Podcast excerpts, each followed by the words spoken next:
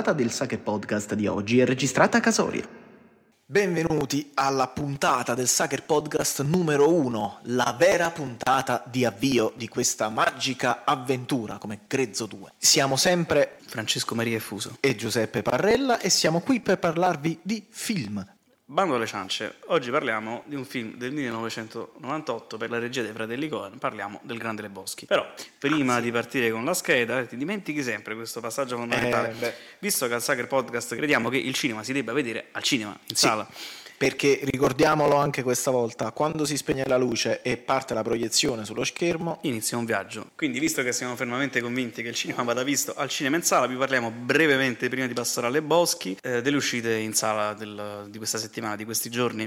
Innanzitutto, sempre per rimanere nella nostra parentesi circoscritta a Napoli, a, a Caserta e ad Aversa nello specifico. Ciao, Victor. eh, ciao Victor, il 20 novembre al Cinema Vittoria di Aversa potrete vedere l'ultimo film del ciclo dei classici ritrovati della Cineteca di Bologna, Strade perdute di David Lynch. Il restauro è a cura di Criterion Collection, Janus Film, Cineteca di Bologna, quindi tre che passano di lì per caso, solita supervisione di Canal Plus come per tutte le opere di David Lynch. E se non l'avete ancora visto siete dei pazzi e se non l'avete ancora visto aspettate pochi altri giorni per regalarvi una prima volta epocale. Quindi 20 novembre, Strade perdute di David Lynch e dal lunedì successivo, sempre al Vittoria di Aversa, inizia un mini ciclo di tre film, di tre orientali. pellicole, il caso di dire pellicole, Madre di Bong Joon-ho, Sì, Viaggio a Tokyo di Ozu e In the Mood for Love di Wong un Kar-wai. taiwanese, un giapponese e un coreano. E ogni settimana, tutti i lunedì, grandi appuntamenti al Cinema Vittoria di Aversa. Per quanto riguarda invece i film di prima visione, E allora apriamo subito una parentesi ambigua, nel senso che teoricamente il 17 di novembre esce in tutto il mondo distribuzione worldwide in sala del nuovo film di Todd Haynes, già regista di Carol, Dark Waters, piuttosto che del meraviglioso documentario Velvet Underground che trovate su Apple TV Plus. May December è diventato un film Netflix dopo Cannes, è stato comprato per la distribuzione da Netflix. Il primo dicembre sicuro potete vederlo in piattaforma, però i film di Haynes vanno visti in sala, c'è poco da dire. C'è un mistero, nel senso che la distribuzione mondiale è tra due giorni, o meglio, per quando ascolterete la puntata, oggi, 17, il venerdì. In Italia la distribuzione, come per tutti i film Netflix, eh, se ne occupa la Red. Il punto è che su nessun canale social o sul sito della stessa Lucky Red è possibile trovare informazioni. Si sa che ce l'hanno loro il film, ma non ci sono conferme. Probabilmente andrà a finire come per The Killer di Fincher, che Mistero della Fede è uscito senza un minimo di pubblicità anche in Italia, due o tre sale in tutto il paese. una distribuzione un po' grigia. Ragazzi, Fincher va visto in sala, è scandaloso il fatto che abbia avuto soltanto una sala su Milano, zero su Roma e credo una su Bologna. Noi ci proveremo a vederlo, Heinz però purtroppo sono rassegnato e temo che lo vedremo il primo dicembre in streaming. Al di là di questa parentesi abbiamo delle altre certezze in termini di distribuzione, cioè Le prime visioni, quelle, diciamo, quelle vi- che si possono trovare. la primissima visione della settimana è ovviamente The Marvels, sequel di Capitan Marvel del 2019 e niente, è paradossale dover pubblicizzare anche un film Marvel perché anche loro hanno bisogno di incassi, sono messi male, questo ha, fatto, ha registrato il peggiore incasso della loro storia. E quindi, Lui come tutti gli "No, underdog, diventano nostri amici. Esattamente, siete diventati anche voi degli underdog. Oltre a The Marvels abbiamo altre uscite provenienti da Cannes perché c'è Club Zero di Jessica Hausner, già regista di Little Joe, se vi è piaciuto lo trovate su Prime se non l'avete visto. Oltre a Club Zero e oltre a May December, film di Cannes 2023, c'è un terzo film del Festival di Cannes, The Old Oak, forse l'ultimo film di Ken Loach, non si capisce se si ritira, non si ritira. Se L'ha già detto finta- altre volte. Se l'ennesima finta un po' a mo' di se stesso, a mo' alla Soderbergh che si ritira Oh. ogni due film ormai. Diciamo che però gli 87 anni non aiutano. Lucky Red ci porta in sala il suo The Old Oak, un film marxista nell'animo come tutti i film di Ken Loach, lo trovate dal 16 dicembre, dal 16 dicembre, dal 16 novembre in praticamente tutte le sale perché è una bella distribuzione per fortuna. Poi abbiamo Lubo di Giorgio Diritti per la rubrica Venezia 80, un film che non ci ha convinto a Venezia, 175 minuti per lo più di nulla cosmico, Franz Rogoschi, solita performance solita, l'ultimo di Diritti perché ha detto che si ritira. A quanto pare, non lo so. Poi c'è Hunger Games, la ballata dell'usignolo e del serpente, il prequel di Hunger Games, anche qui blockbusterone, inutile presentarlo e sono contento di andarlo a vedere perché c'è eh, la mia crush proibita, Hunter Schaffer di Euphoria. Poi abbiamo un film, un film piccolo, un esordio alla regia, un film di genere, Mimì, Principe delle Tenebre di Brando De Sica, figlio di Christian De Sica che prende il nome di Marlon. Quello è il crossover è Marlon Brando De Sica. Ah ok, perfetto. Eh, quindi Come Kim Novak Djokovic, siamo lì. Brando De Sica, esordiente, fa un film di genere ambientato a Napoli, che è un film di vampiri. Lo esce il 16 novembre, sarà difficile trovarlo, però ragazzi, a prescindere dal fatto che possa non ispirarvi, amate il cinema, si va in sala a vedere soprattutto gli esordi, quelle poche volte che arrivano con una distribuzione vagamente importante. E quindi andate a vedere Mimì Principe delle Tenebre di Brando De Sica in bocca al lupo per l'esordio, terzo De Sica della storia. Sperando che sia un horror voluto e non Involontario involontario. come quelli del papà, esattamente. Sono solo fantasmi con Carlo Puccirosso. Esattamente, oltre a questi segnaliamo eh, Misericordia di Emma Dante, regista delle sorelle Magalus, tratto credo dall'omonima opera teatrale della stessa Emma Dante che l'ha portato in giro nei principali teatri l'anno scorso. Ultimo ma non ultimo, l'abbiamo già citato settimana scorsa, eh, quando ci ascolterete sarà già uscito Dream Scenario di Christopher Borgli, regista di Sick of Myself. Dream Scenario è il suo primo film in lingua inglese con Nick Cage, nostro padre Nick Cage, e quindi andate a vedere Dream Scenario che per giunta è una 24, quindi ve l'ho venduto, prego. Ora abbiamo finito con l'introduzione dei consigli della settimana, è giunto il momento di iniziare a parlare del Grande Lebowski, film del 1998 dei fratelli Cohen. Lo facciamo raccontando un po' chi ha lavorato al film. Vai, Partiamo prego. dalla troupe. Al trucco Gene N. Black, ai costumi Mary Zofres, alla scenografia abbiamo Rick Heinrichs, John Dexter e Chris Spellman, alle musiche il fedelissimo Carter Barwell, effetti speciali a cura di Peter Chesney e Janek Sirris, il montaggio è di Roderick James e Trisha Cook, ma apriamo una parentesi, casting di John Lyons, produttori esecutivi Tim Bevan e Eric Fellner, la fotografia è del re, ovviamente Roger Dickens, prodotto da Joel Aidan Cohen per la Working Title Films, scritto da Joel Aidan Cohen, diretto dal solo Joel Cohen. Sulla Ora, carta. Sulla carta, poi se andate a studiarvi un po' la situazione, tutti quelli che sono stati sul set dicono da sempre che i Cohen in realtà dirigono in due. Sì, ma è da dopo, è da dopo Lady Killers Sì, che si sono fatti accreditano, accreditare esatto. in coppia, però di solito Ethan si fa accreditare come producer e Sì. Joel come regista per dividere insomma questa Anche se in realtà, perché formalità. Joel è quello che ha studiato in teoria, ma In teoria. diciamo che l'attitudine al mestiere ce l'hanno entrambi e i film sono fatti da entrambi. Cioè, Sì, sì, sì. Comunque, Eh, possiamo dire i due nostri fratelli preferiti del cinema. esattamente, cioè almeno di quelli Anche viventi. se so che tu ami molto i fratelli Hemsworth. sì, proprio esattamente. C'ho il poster in stanza, la gigantografia di loro due nudi.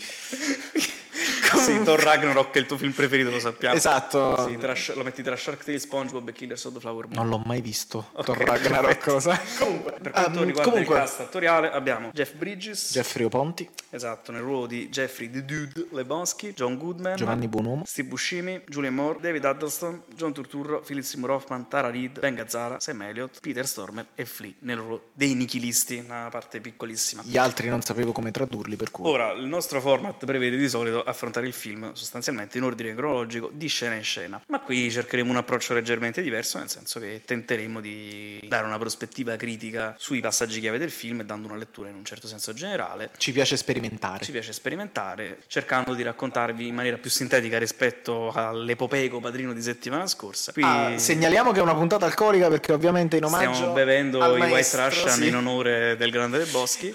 del drugo, Sì, White sì, Russian. assolutamente sì. E... E- quindi, bando alle ciance, direi che è giunta l'ora di iniziare con la nostra analisi del Grande Boschi. Partiamo da un piccolo contesto, però. Sì, allora in pratica i Cohen avevano girato nel 1996 Fargo, dando avendo, facendo diciamo il salto di qualità non tanto a livello di stile poetica dell'autore, ma eh, a livello di pubblico, perché avevano vinto quattro Oscar con appunto quel, diciamo, quello strano noir bellissimo che è Fargo. Ehm, allo stesso tempo comunque ehm, venivano da quanti anni di filmmaking? 10? Dall'84? Sì, dall'84, sì. da almeno quindi avevano un'esperienza di, da 14 anni. registi di almeno 14 anni, però ecco, venivano in realtà da un film che è stato molto importante per la loro carriera, non solo a livello di premi, perché li ha fatti conoscere per quanto riguarda il pubblico dei festival quindi la critica, che è Barton Fink. Il mio preferito dei Cohen eh, insieme alle Boschi. E diciamo che Barton Fink li ha, ha legittimato il loro praticamente trono alla destra del padre nell'ambiente del cinema d'essè mondiale. Quindi praticamente abbiamo quindi due registi, due autori che si sono fatti conoscere, prima a livello Sì, festivaliero a livello e critico. con Barton Fink Poi a livello grazie- pubblico sì, con grazie a Fargo, eh, direi che possiamo effettivamente iniziare perché questo appunto questo film nasce quindi in un contesto di cioè Un quindi concetto in contesto Sì, florido per i Sì, florido, Coen. però ecco, una volta raggiunta una posizione diventa difficile poi mantenerla. Assolutamente sì, e di fatti loro hanno ben pensato di mantenere la posizione facendo il cazzo che gli pareva E dopo ci sono Fargo. riusciti? Sì, spoiler, assolutamente sì. No. Vabbè, il Grande dei Boschi è senza ombra di dubbio il film più visto e conosciuto Sì. e reso adesso meme, ma semplicemente cult Dio. da 25 anni a questa parte. Eh, Ce ne sono tanti, in realtà coi Cohen mm, ci stanno, ce ne stanno veramente diversi. Eh, cioè, però le Boschi l'ha visto anche il vicino di casa. Non è un paese per vecchi, non l'ha visto Fargo. così tanta gente. No? Più non è un paese che Fargo, sicuramente. Mm. Non è un paese per vecchi. È il classico film che molti citano, ma che non vedono in realtà. Poveri È di spirito. Spirito. Poveri di spirito, ma Le Boschi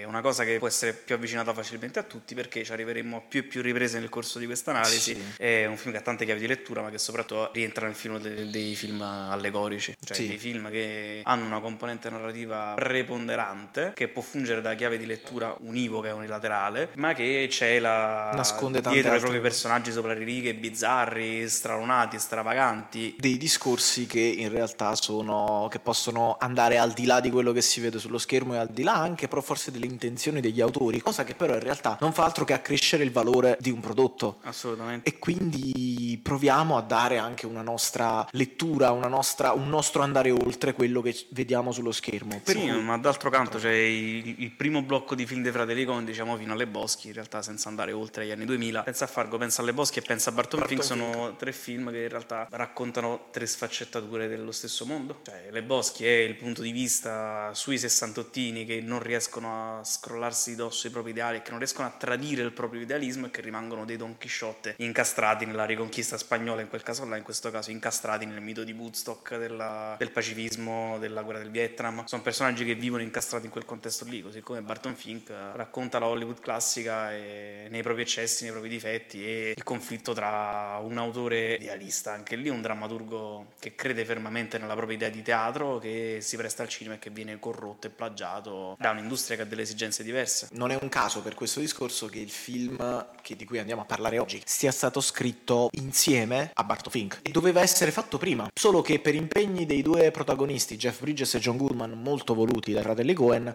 è stato posticipato e nel frattempo i Cohen che hanno fatto Fargo. Vabbè, anche lì Barton Fink racconta una cosa, Le Boschi un'altra, anche Fargo. Far- Qual è la tagline di Fargo? Tante cose possono succedere nel bel mezzo del nulla, o era tutto può succedere nel bel mezzo del nulla. Tutto può succedere nel bel mezzo del nulla. E anche lì cioè, è una dichiarazione di intenti fortissima. E Fargo è manifesto di una realtà remota degli Stati Uniti, sepolta letteralmente sotto la neve, in cui più improbabile delle storie accade a delle persone comuni. A questo punto direi che effettivamente siamo proiettati all'interno della proiezione del film. Siamo già entrati Esattamente, quindi dobbiamo solo dire com'è che comincia. Comincia con una, una ripresa dall'alto di un deserto, dall'alto ma neanche tanto dall'alto, però comunque... Ah, inclinata dall'alto verso il basso c'è una collina in mezzo al deserto. Esattamente, però la vediamo abbastanza vicina con il narratore che ci parla di questo Jeffrey Lebowski. Questa voce caldissima e profondissima. Sì, da e- baffo d'oro. E iper suddista soprattutto. Sì, e ci parla appunto di questo personaggio come se fosse una- diciamo, un eroe comico di, un, di un'epopea western. Vista anche diciamo, l'ambientazione, le riprese e la musica Tumbling Tumbleweed, che è una musica proprio classica americana da stati del sud, una registrazione anche d'epoca, e invece subito dopo la camera va su e vediamo la cartolina, lo scorcio di Los Angeles. They call it the City of Angels, la chiamavano la città degli angeli. E E però il protagonista della sequenza d'apertura è un tumbleweed, giustamente la canzone parla di tumbleweed e i Cohen, mai così didascalici, ci mostrano un tumbleweed, cioè un cespuglio di rovi, quelli che rotolano. Sì, che rotola in mezzo al deserto fino ad arrivare nella City of Angels. Si fa anche un tratto sulla costa, sul lungomare, che sembra un po' la costa del finale di Barton Fink. In realtà, fino ad arrivare in un supermercato, in un market, in centro a Los Nel Angeles. banco frigo. il banco frigo di un market in cui facciamo la conoscenza per la prima volta di un personaggio che è cult in tutte le sue sfaccettature. Abbiamo una, presen- cioè, abbiamo una presentazione breve ma che comunque subito si stacca, cioè si stampa nella nostra memoria. Abbiamo questo personaggio vestito con questo cardigan che sembra una vestaglia. No, È proprio una vestaglia Esatto, praticamente. capelli lunghi, ba- come, come dicevi tu. I ba- capelli non se li lava da- dal 40 avanti Non lavati dal 69. Il pizzetto invece è insolitamente sistemato, porta gli occhiali da sole di sera, porta questi pantaloncini improbabili, E i sandaletti di gomma. i sandaletti di gomma che sono una roba spettacolare. E... E ci si infonde una maglietta che salta le forme rotondeggianti di Jeff. Andando avanti, noi facciamo la conoscenza di Jeffrey Leboschi in arte al secolo, o meglio, The Dude, il drugo in italiano, traduzione terribile, ma insomma, alla lettera sarebbe il tizio, il tipo, The Dude, quindi noi insomma ci alterneremo tra Dude e drugo in questa puntata. Lo chiameremo un po' con tutti i suoi nomi, le Boschi, Dude, Drugo. Dudeness, il duderino. Esattamente. Facciamo la sua conoscenza mentre, continuando ad ascoltare la voce narrante, sta comprando dal banco del frigo un cartone del latte e ben decide di inaugurarlo prima ancora di pagarlo, sbrodolandosi mentre lo beve. Fa controllo qualità, insomma. Controlla la qualità, va alla cassa, paga il latte con, una- con un un assegno da 60 centesimi. Come presentare un personaggio in maniera efficace con una cosa semplice Però in questa scena, prima dell'assegno, c'è un passaggio fondamentale. Cioè, il drugo guarda un monitor, un televisore alle casse e vede simpaticissimo George W. Bush. Bush padre è un simpatico ex uomo della CIA che ne ha manganellati di 68 che annuncia di voler intervenire militarmente in Medio Oriente. Quindi siamo nei primi anni 90. nel Bush 91. senior sta nel meglio. Sì, e mh, in realtà abbiamo questo indizio per capire l'ambientazione, anche se il narratore comunque ci dice che siamo nella- all'inizio degli anni 90, quando Bush invade Saddam. Eh sì, nel tardo Novecento. Esattamente. Ciao Victor. Ciao Victor. E, mh, quindi abbiamo quindi questo personaggio vestito in maniera stravagante, perennemente strafatto, che Sì, sta, compra, sta schimicando, compra il latte nella scena compra il successiva. latte che, che paga con, che paga 60 centesimi con gli assegni. Lo vediamo tornare a casa. Entra dalla porta di casa E subito parte il film. Parte il film, come parte il film ci sono due loschi individui in casa sua, uno biondo e un altro ragazzo asiatico, o come lo chiamerà il drugo, muso giallo, Chinaman. Viene- Il drugo viene trascinato a forza all'interno del suo bagno e viene fatto affogare per qualche secondo nella tazza del cesso. Viene torturato, sì, con- mettendosi con la Mentre il biondo ripete ossessivamente Where's the money, Lebowski? Where's the money, Lebowski? C'è una piccola gag in quel momento, sono lì dentro, fammi dare un'altra occhiata, riferendosi al cesso, e si riceve un'altra lavata di testa. Sì, sì. Eh, finché il, rap- il rapinatore quello che non sta torturando le boschi, gli piscia sul tappeto. e il drugo ci rimane malissimo. Per sfregio. Oh, man. Perché quel tappeto dà un tono all'ambiente. Esattamente, tie the room together. Il ragazzo piscia sul tappeto e, il biondo allora inizia A spiegare il motivo per il quale sono lì. Sì, sì, a dargli dei dettagli ulteriori. Gli spiega che stanno cercando i soldi che La moglie di Lebowski, Boschi- la sua presunta moglie, dovrebbe a un certo Jackie Trihorn, un nome che tornerà successivamente. Esatto. Loro sono in cerca della casa di un milionario. Il problema però è che il non solo il drugo dice- non è milionario, ma non è neanche sposato. Ti sembra la casa di uno sposato? Vedi un anello sul mio dito? La tavoletta del cesso è alzata. Quindi giustamente i due simpaticoni si accorgono di aver fatto l'errore. Soprattutto controllano all'interno della borsa che porta le bosche e trovano una palla da bowling. Al che il biondo dice: What the fuck is this? Che cazzo è questo? E il drugo, prendendo gli occhialetti da dentro la tazza del cesso, gli occhiali da sole, dice: Beh, non sei uno che gioca a golf, mi sa. Quindi, diciamo, resisi, resisi conto dell'errore, lasciano cadere la palla da bowling per terra, creando un'altra crepa nel pavimento, così, giusto per sfregio. Se ne vanno e il drugo resta da solo con questo paio di occhiali presi da dentro la tazza del cesso, con la testa completamente Seduto bagnata, appoggiato alla tazza del cesso. che guarda a filo macchina. E Sentiamo momento- lo slam della porta, la chiusura- il suono della chiusura della porta. E in quel partono momento- i titoli di testa, esce il titolone da Big Lebowski e ascoltiamo The Man in Me di Bob Dylan. Esattamente. Le grafiche dei titoli di testa del film scorrono mentre ascoltiamo Bob Dylan, mentre una serie di inquadrature si susseguono e queste inquadrature ci mostrano com'è la vita quotidiana all'interno di una sala da bowling a Los Angeles nel 1991 nella vita del drugo e dei suoi amici. Insomma, la sequenza, per quanto sia un momento di tranquillità, un momento apparentemente piatto, dà un contesto rispetto a quello che è qual è la vera casa, il vero ambiente familiare di The Dude del drugo, cioè la sala da bowling dove trascorre la maggior parte delle sue giornate, accompagnato dagli altri due cavalieri improbabili di questa storia, Donnie. Walter e Donnie. Che... John Goodman e Steve Buscemi. Infatti i titoli di coda finiscono con uno strike di Donny. Sì, che esulta un po' come se fosse Luigi di Mario Luigi.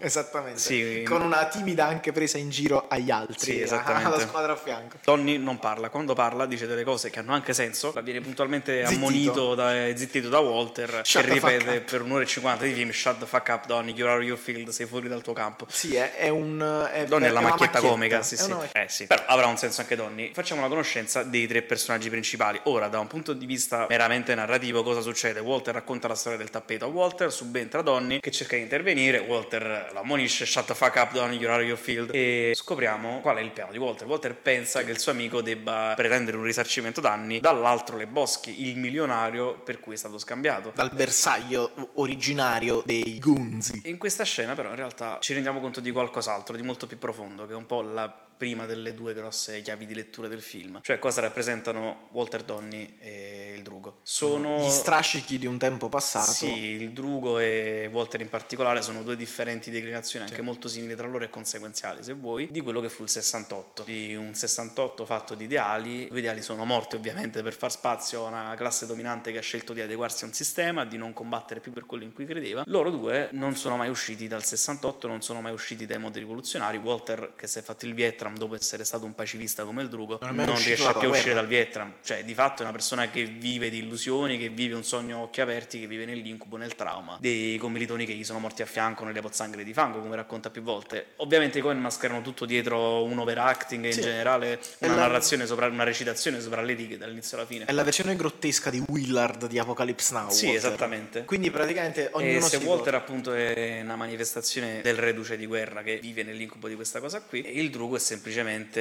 il junkie, quello che si è fatto Woodstock, che ha partecipato ai modi rivoluzionari, quello che ha cercato di lottare fino all'ultimo e che è rimasto schiacciato e è rimasto vittima di fatto dei suoi ideali. Quindi cos'è che resta di questo, del periodo che fu? Nella persona del Drugo restano l'alcol e gli spinelli. L'alcol, gli spinelli e le cassette dei E Creedence. le cassette dei Creedence, Clearwater Revival. Mentre nel personaggio di Walter resta praticamente eh, il disturbo post-traumatico da stress. Praticamente sì, Donny funge più da attaccamento alla realtà per i suoi amici. Ma solo per i suoi amici, perché per, un- per delle persone, diciamo, più presentabili, più rispettabili, sempre per Normi. modo di dire. Normi, esattamente. Diciamo, ecco, per delle persone normi sarebbe una persona poco interessante. Nel senso che non ci viene, in realtà non, non viene neanche molto approfondito lui come personaggio, quindi vediamo che è un personaggio che non è né carne né pesce per certi versi. Sì, diciamo che uomo non è un, non è un personaggio che deve raccontare se stesso, è più un personaggio che funge in un certo senso da chiave di lettura per gli altri due un po' per il contesto generale del film.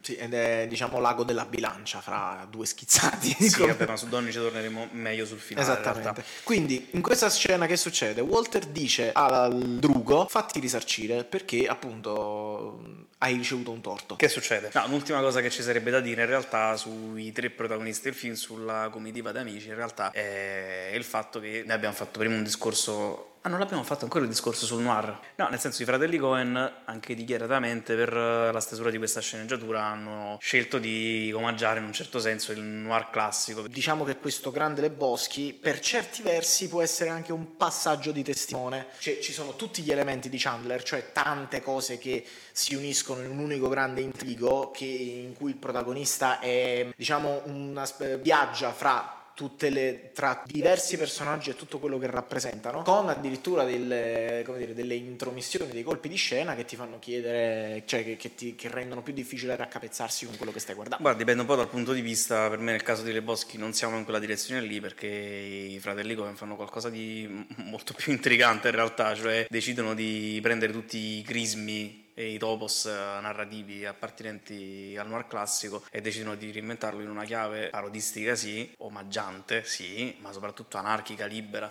cioè applicano la propria cifra stilistica quello che loro amano da consumatori, da usufruitori. Sì. Quella è una caratteristica che definisce un po' tutti i lavori dei fratelli Coen, Sì, cioè come- anche quando parlano, trattano generi completamente opposti rispetto al noir, pezzo noir nei film dei fratelli Coen c'è sempre, sempre. Con il, in realtà in questo caso il drugo è un po' lo spettatore da, è uno spettatore spettatore, moderno, moderno che guarda un film de- degli anni 40 se Sì, ci sì. pensi cioè che fa commenti fuori luogo fa le battutine e soprattutto si chiede che cazzo sta succedendo sullo schermo cosa che effettivamente succede a un certo punto perché nel colloquio con Dafino Dafino gli, gli- gli cita un cognome che non abbiamo mai sentito prima nel, guardando il film e giustamente Le Boschi ci toglie le parole di bocca il drugo e dice chi cazzo è questo? quindi eh, è come cioè quindi diciamo cioè, questo rende anche più facile l'empatia con il personaggio Le- l'identificazione proprio di noi cioè il punto di vista di Le Boschi e anche il nostro non è sempre così cioè non è se- il punto di vista del protagonista non è sempre quello delle persone che scoprono cose Assolutamente sì. Però al di là di questo, eh, vabbè, in realtà poi se dobbiamo trovare un erede, se vogliamo, a quel tipo di noir in epoca contemporanea, piglierei più un film che è anche un omaggio al Grande Boschi che Vizio di forma di Paul Thomas Anderson. Vabbè. Che quella è una rivisitazione, una rivisitazione un po' più noir classico del Grande Boschi, che è veramente un noir dall'inizio alla fine quello. un romanziere che però è anche eh, l'erede di un certo tipo di letteratura americana cioè è un portabandiera del postmoderno che è Thomas Pynchon Eh vabbè, ma le divagazioni sono fondamentali quando si fa il Sager Podcast, podcast di critica o pseudocritica. disponibile anche all'arancia per chi è allergico Esattamente. Quindi abbiamo presentato gli improbabili cavalieri e adesso c'è l'incontro con l'altro Leboschi, quello che verrà poi ribattezzato in chiusura di film The Big Leboschi, The Other Leboschi, l'altro Leboschi, il grande Leboschi, Jeffrey Leboschi, il milionario. non lo vediamo subito però No, e entriamo nella villa di Jeffrey Jeffrey Lebowski, ma in scena ci sono il Drugo e Brent. Brent. Philip Seymour Hoffman. Unica purtroppo collaborazione con i Cohen. La buonanima, uno dei più grandi di tutti, Philip Seymour Hoffman interpreta questo maggiordomo fuori di testa come tutti i personaggi del film, Sembra che una ha una mela. capigliatura improbabile come tutti i personaggi dei Cohen in almeno un film ce n'è uno con i capelli improbabili. Sì, oppure Eh, uno con una barba lunghissima sì, come sì, in prima sì. ti sposo poi ti rovino. Eh, anche nel Grinta, insomma, nel remake del Grinta. E Brent che porta il drugo a fare un tour sostanzialmente della casa e a scoprire quelli che sono i cimeli eh, di Jeffrey Lebowski. Scopriamo essere un filantropo, scopriamo tramite una foto in cui è ritratto accanto a Nancy, Nancy Reagan, Reagan. che è in sedia a rotelle, che è paraplegico. Sì.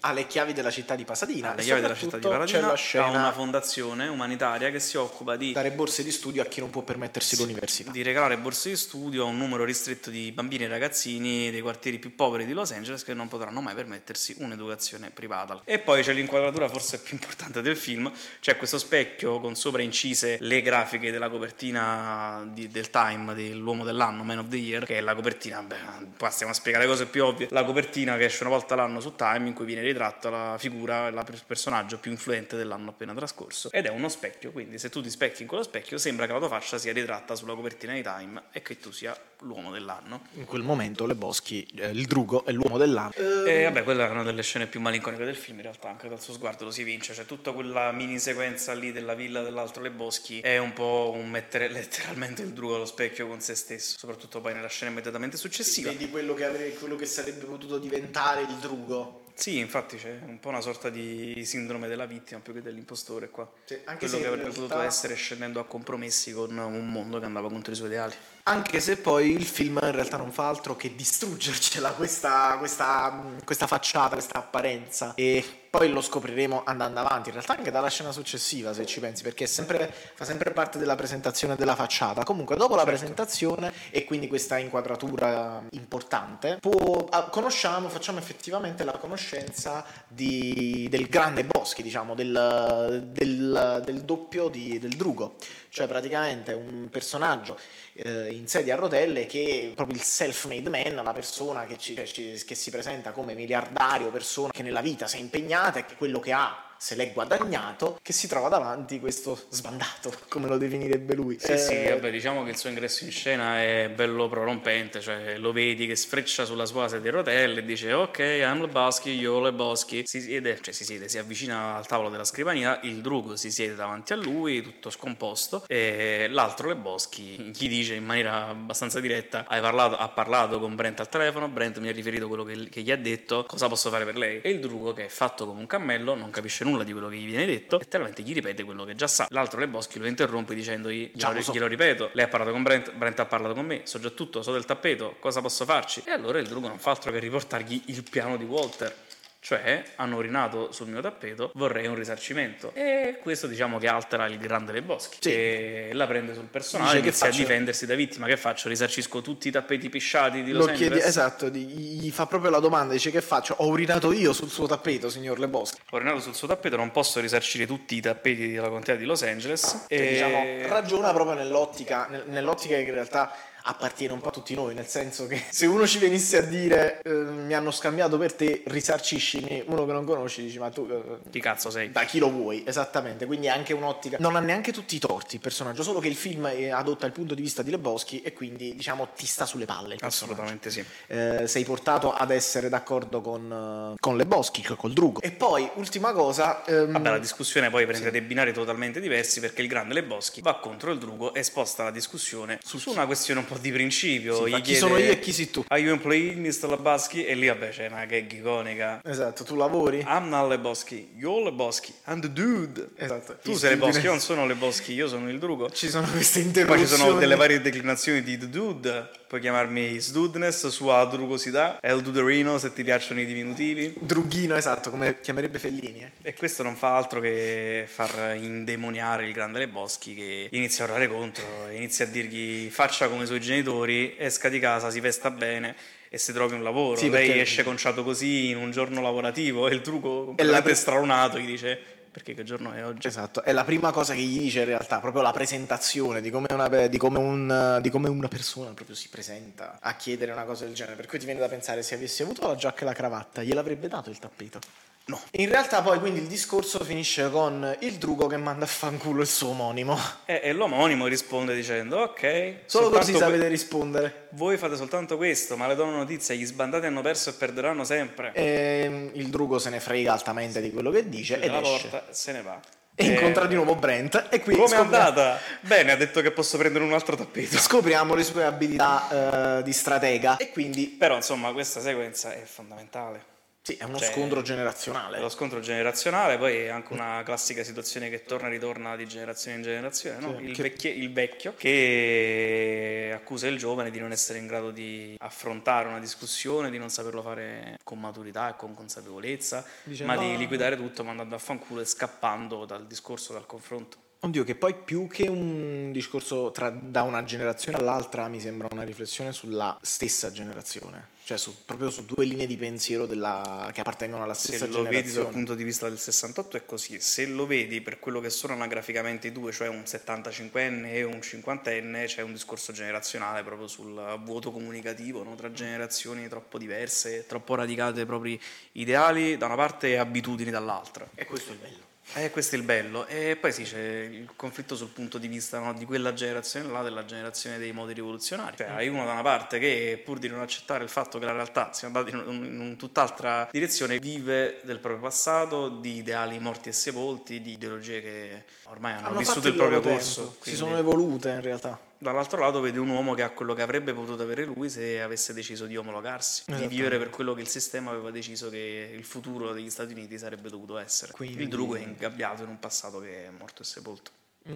Quindi diciamo ci sono proprio due, due poli, due poli opposti. Sì. Scena successiva. E anche lì Don Chisciotte torna sempre. Esatto. Cioè, non abbiamo fatto la digressione. Il Drugo, Walter, sono di fatto due Don Chisciotte, cioè due idealisti, come Don Chisciotte vive nella convinzione che la reconquista spagnola sia ancora in atto e quindi vive nell'illusione di essere personaggio di un romanzo cavalleresco, vive nell'illusione di stare affrontando un presente che non esiste più da secoli. Allo stesso modo il Drugo e Walter vivono di questo, vivono nella convinzione di essere in un'epoca che non esiste più. Walter è convinto di essere ancora in Vietnam, si sente a Saigon in un certo senso, lui vive Apocalypse Now per due ore di film. E qui Donny fa da Sancho Panza. Diciamo questo è il ruolo effettivo di, di Donny, essere quello... La razionalità. Esatto, quello razionale anche se è più presente, ma ciò non vuol dire che sia proprio un uomo comune. Ecco. Eh no, però, se- ma neanche Sancho Panza è un uomo comune, è un povero Cristo, però se la vedi da quel punto di vista, shut the fuck up Donny, zittire Sancho Panza significa zittire la razionalità, lui è quello che cerca di rimandarci alla concretezza. Esatto, diciamo sono tutti, ognuno nella propria bolla, soprattutto Walter. Assolutamente sì. Eh, riesce a farsi allora, sì, come è andato l'incontro con Le Boschi? Posso prendere un tappeto. Scena successiva, siamo fuori dalle- nel cortile della villa, vediamo che eh,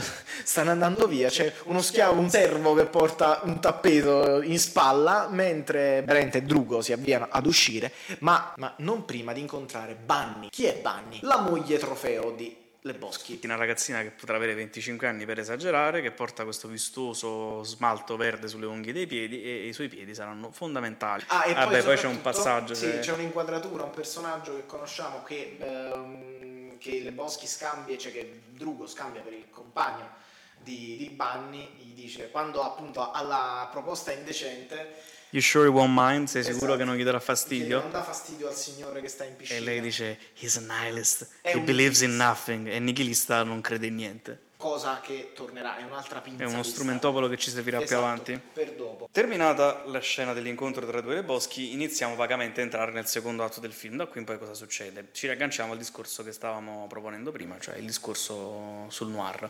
nella misura che il Grande Boschi inizia a diventare da una commedia apparentemente strampalata e sopra le righe, inizia a diventare di fatto un noir. Inizia a diventare un noir perché eh, il drugo diventa gradualmente un detective. Ora, per non entrare eccessivamente nel merito di ogni singola scena del film, dopo l'incontro con Bunny e col Grande Le Boschi, il Drugo torna ovviamente a giocare a bowling come alla fine di ogni sequenza ambientata fuori dalla sala da bowling. Immediatamente dopo si torna a giocare a bowling. Che succede? C'è una situazione interessantissima in cui vediamo Walter dare di matto completamente. Una delle battute diventate iconiche del film, mentre c'è uno degli altri giocatori sulle altre piste, Smokey, Smokey. Che anche lui, ex 68, ex pacifista, obiettore di coscienza, Come ci dice? Drugo nella scena successiva Che succede? Mentre Walter e Drugo stanno parlando della situazione relativa al tappeto, al grande Mette- boschi, eccetera, sì, sì, sì. mentre parlano di, tut- di tutt'altro, Walter inizia a urlare Over the line! Hai superato la linea, riferendosi al povero Smokey che avrebbe a quanto pare fatto un passo oltre la linea di demarcazione per la battuta Quindi in secondo. Walter il tiro nullo vale zero. Market Zero devi segnare zero sulla scheda. Ne nasce un diverbio che si con- cioè, diciamo, in cui si accendono i toni con la fa- altra famosa battuta stai per entrare in una valle di lacrime. Walter caccia una pistola dal borsone Questo non è il Vietnam, qui ci sono delle regole. Ci sono delle regole. You're entering a world of pain. Stai per entrare in una valle di lacrime. Esattamente, il suo- la sua chiave d'ingresso per una valle de- nella valle di lacrime è una pistola che Walter punta a, a Smokey per fargli rispettare le regole. Perché poi è un passaggio importantissimo di questa scena è il fatto che Walter si presenta al bowling con un cane Sì, in una un gabbietta, volpino. un volpino, Un che- volpino da concorso. volpino da concorso che è dell'ex moglie che intanto se n'è andata ad Haiti in vacanza col nuovo compagno. L'ha lasciato a Walter perché il cane, se un cane del genere, se lo lasci in canile, perde il pelo. E quindi diciamo mh, c'è un altro tema del film, ossia il continuare a vivere nel passato di Walter non è legato solo al suo essere stato soldato in Vietnam, ma anche al suo essere stato uomo sposato. Che E non so- riesce ad accettare il fatto che quell'amore sia terminato.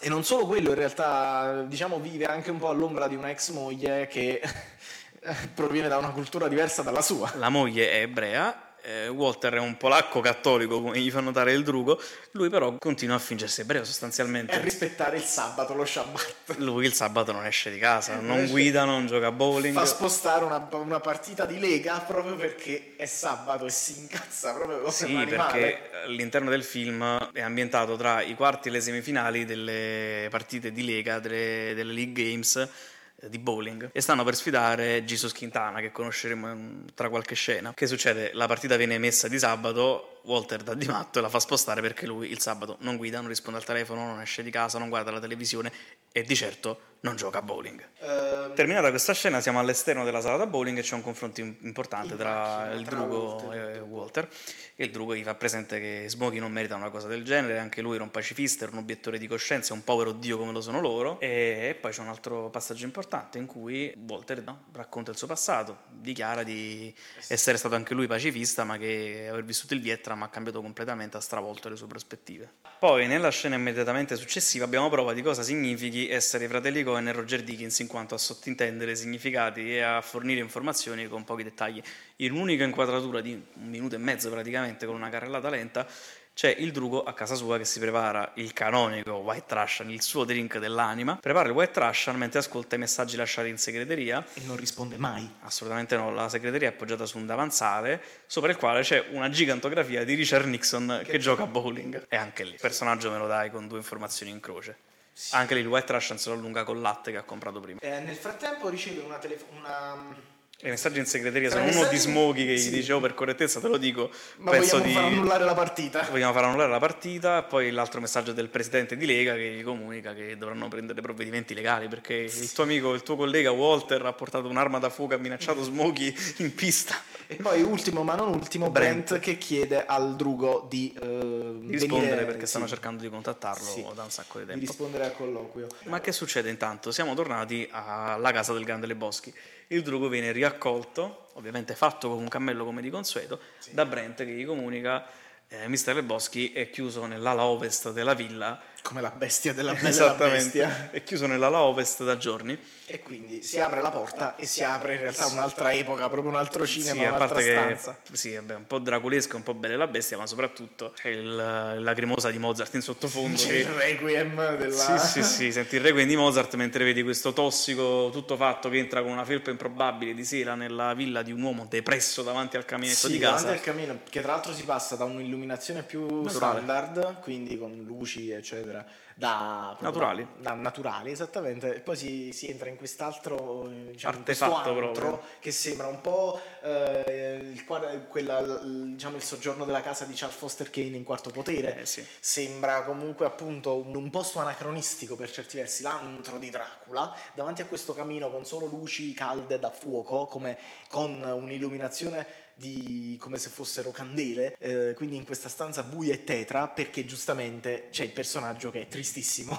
perché? Cioè, Sua moglie è stata rapita. Esattamente. I rapinatori hanno inviato una lettera che, che ovviamente è stata scritta ritagliando delle lettere prese da pagine di riviste. E che il drugo ci mette due ore a leggere. Sì, sì, c'è proprio il voice over di lui che legge al pubblico e ci mette cent'anni a leggere. C'è soltanto scritto l'abbiamo rapita, devi portarci un milione di dollari in eh, Banconote non contanti, segnate. banconote non tracciate e a una destinazione che verrà poi comunicata. E Quindi- quindi, Le Boschi porta avanti, il grande Le Boschi porta avanti un di- discorso sempre sui- facendo una questione sì, di principio, Sì, sui propri valori, su quali sono i propri valori e quali sono i valori che secondo lui rendono una persona un vero uomo. Cosa rende? Esatto. E quindi chiede al drugo, secondo lei questo è quello che rende, che fa di una persona un uomo vero? E la risposta del- dice, sì, questo è un paio di testicoli su per giù. Dopodiché chiede: Ti dispiace se mi faccio una canna? Eh sì. Quindi Si fa il cannone. Esatto, e noi ovviamente ridiamo come se fossimo drogati. Quindi Anche lì i fratelli Coen sono mostruosi Sì. a metterti in scena una Gestione situazione iperdrammatica con questo qua che non riesce a stare in scena con coerenza per mezzo secondo. Sì, anche, sì, poi tra l'altro con il montaggio che asseconda questi tempi comici. Ehm, quindi, Bunny è stata rapita e, voglio- e in sostanza il grande Leboschi vuole il piccolo Leboschi, vuole il drugo come corriere e per farlo gli darà 20.000 dollari. Andando avanti, entriamo nella vera e propria parte noir del film. Viene consegnato al drugo eh, un cercapersone.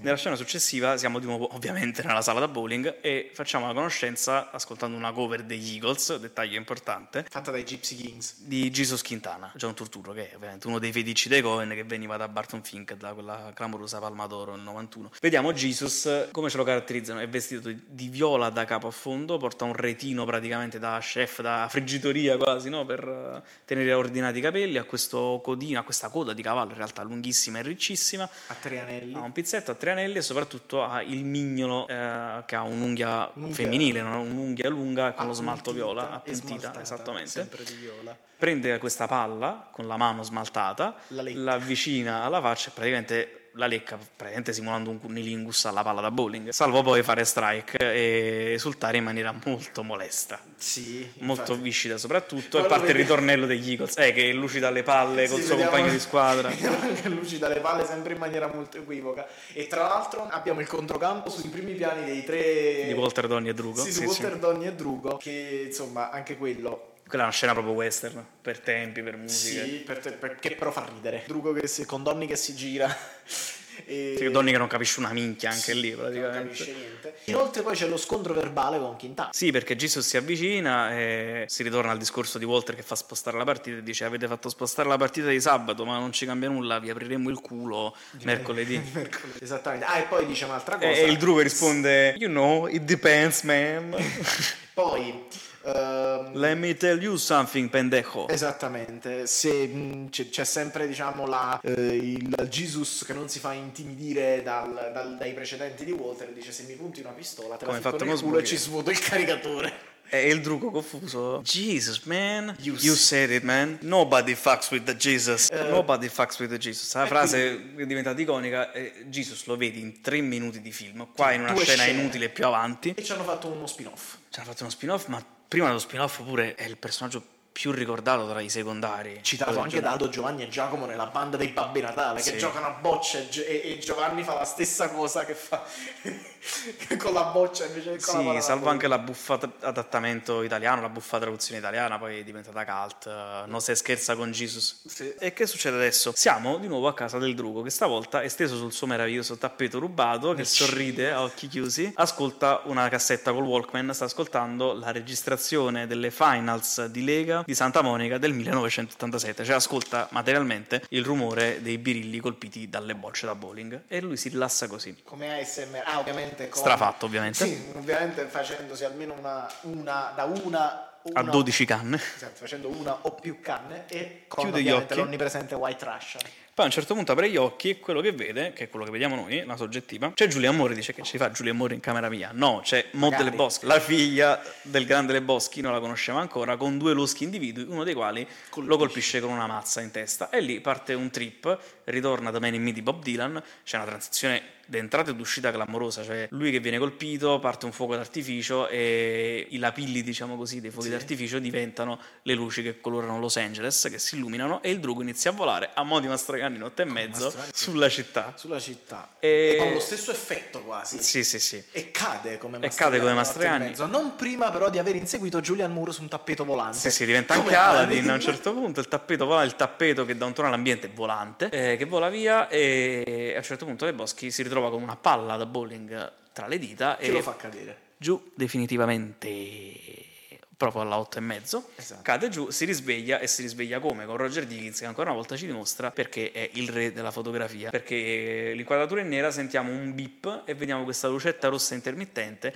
che lievemente e gradualmente rilumina la situazione. Il drugo è steso di nuovo sul pavimento di casa si è risvegliato e il suo cercapersone sta squillando. Perché Chi è? e chi è Brent lo convoca, torna alla villa del Grande Le Boschi, gli viene consegnata la valigetta col milione di dollari e un telefono. Quindi il drugo ha ricevuto informazioni, deve consegnare la valigetta sotto un ponte fuori la contea di Los Angeles. Vorrebbe andare da solo, ma Walter decide di imbucarsi alla missione. Andando molto sinteticamente, i due si mettono in macchina, Walter ha con sé una bandana a mo' di Vietnam in fronte. Il suo piano è quello di consegnare la valigetta col milione, aggredire l'uomo che deve ritirare la valigetta, salvo poi aggredirlo appunto e riprendere la valigetta e tenersi i soldi, intascare il milione e dividerlo tra di loro. Insomma, il telefono squilla, rispondono Allo scambio in realtà vuole dare una... una finta valigetta. Con dentro le sue mutande Esatto, sporche. una valigetta di pelle con le mutande sporche, si trovano la sua biancheria intima, telefonano i rapitori, il drugo risponde e fa saltare subito la copertura perché doveva venire assolutamente da solo, risponde e usa il pronome we, dice noi stiamo arrivando, siamo qui, e lui dice come we? E dice, sì, man, io e l'autista, me and the driver, prova a giustificarsi dicendo, senti, devo portare i soldi e la macchina mi serve qualcuno, e più o meno riesce a passare con questa giustificazione. Poi però Walter parla, si fa sentire dall'interlocutore e dice, chi è, di chi è questa voce? Eh, T'ho detto dell'autista e lì gli attaccano in faccia. Il drugo si impanica, you fuck it up, you fuck it up, hai rovinato tutto, hai scombussolato tutto. E Walter invece sta tranquillo e convinto, dice non ti preoccupare, richiameranno. Richiamano e viene organizzato lo scambio. Devono lanciare la valigetta sotto al ponte senza mai decelerare, fermarsi. senza fermarsi, senza decelerare in alcuna maniera. Al che Walter elabora un nuovo piano. Sì. Caccia una mitragliatrice dalla sua borsa. Diciamo sì, la scena è- si svolge in questa maniera. C'è Walter che subito cambia piano, dice e praticamente preme triangolo su GTA. Esattamente. Si butta fuori per- dalla- Dal finestrino, cioè dalla- finestrino, sì, e dallo dice, sportello. Io mi butto fuori dal finestrino, cioè tu butta, tu butta la, la valigetta, io mi butto Dobbiamo, dal dobbiamo prendere, dobbiamo guadagnare terreno, dobbiamo prendere la collina. Esatto. Lui io è in Vietnam. Io mi butto, io mi butto dalla, dalla macchina per tieni il volante. Un triangolo su GTA, tu mettiti a guidare e dopodiché appunto picchio uno di loro finché non, non mi dicono dove, dove tengono nascosta dove tengono nascosta Bunny e io mi butto, tu lancia la mitragliatrice. Come la mitragliatrice? Sì, è dietro, pensi che io sia venuto disarmato. Si lancia dallo sportello, però la mitragliatrice gli cade perché proprio si lancia goffamente alla triangolo di GTA, cade sta mitraglietta che inizia a sparare a bruciapelo dei colpi roteando su se stessa e fora una ruota del drugo e colpisce un fanale.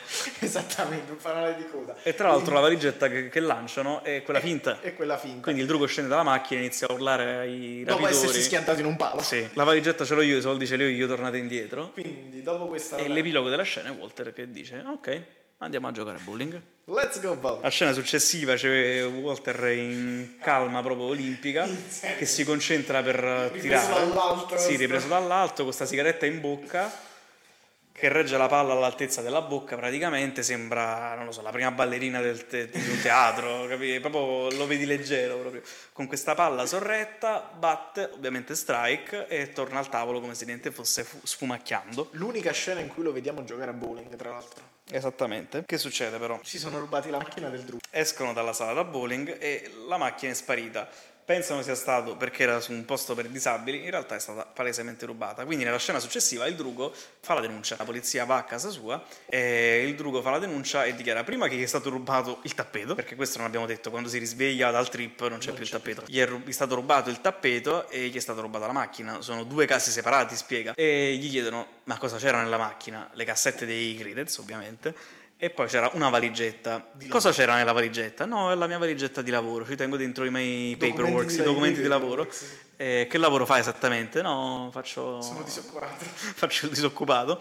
Subito dopo, però, Suona la segreteria e sentiamo la voce di Julian Moore che comunica che ha preso lei il tappeto. Quindi Maud Leboschi, Julian Moore, invita il drugo a venire a casa sua per chiarire un po' sul da farsi e sulla situazione. Vabbè, Maud Leboschi è un personaggio che è una parodia di Yoko Ono sostanzialmente. Sì, il personaggio di Maud Leboschi è, chiara- è ispirato sia a Yoko Ono sia all'artista Carolee Schneemann che dipingeva nuda. Diciamo che Maud Leboschi parla come un dizionario dei sinonimi e contrari, cerca sempre il sinonimo più calzante al contesto. Satiria e ninfomania. In questa scena dice che eh, la sua arte è definita vaginale. No, diciamo, molti dice- uomini sono Esatto. uncomfortable, sono timidi e fu- esatto, si imbarazzano a sentire la, La parola, parola vagina, mentre il pene viene chiamato in diversi modi. Sì, inizia a declinare pene in vari sinonimi, tra cui Johnson. Insomma, ciò che emerge dall'incontro con Monte Boschi, un punto di vista completamente diverso, è una prima grande rivelazione per il nostro improbabile detective tossicone, cioè che il grande Lebowski si finge un self-made man,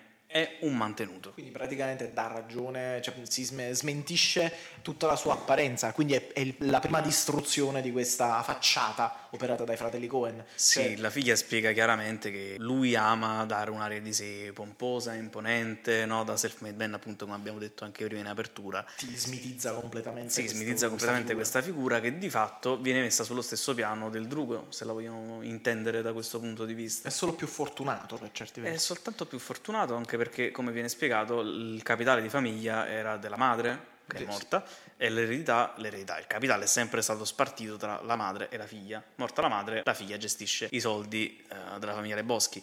Passando una cifra simbolica al padre. Sì, il padre viene usato soltanto come uomo immagine perché sa cavarsela da un punto di vista delle public relations e quindi viene usato come manifesto della filantropia della famiglia Leboschi. E È lui che incontra Egan, anche che se non c'è la foto. Quindi come viene giustificata la faccenda del milione di dollari? A parte fa morire la cosa che il drugo quando parla di Bonnie con Maud dice your mother, tua madre.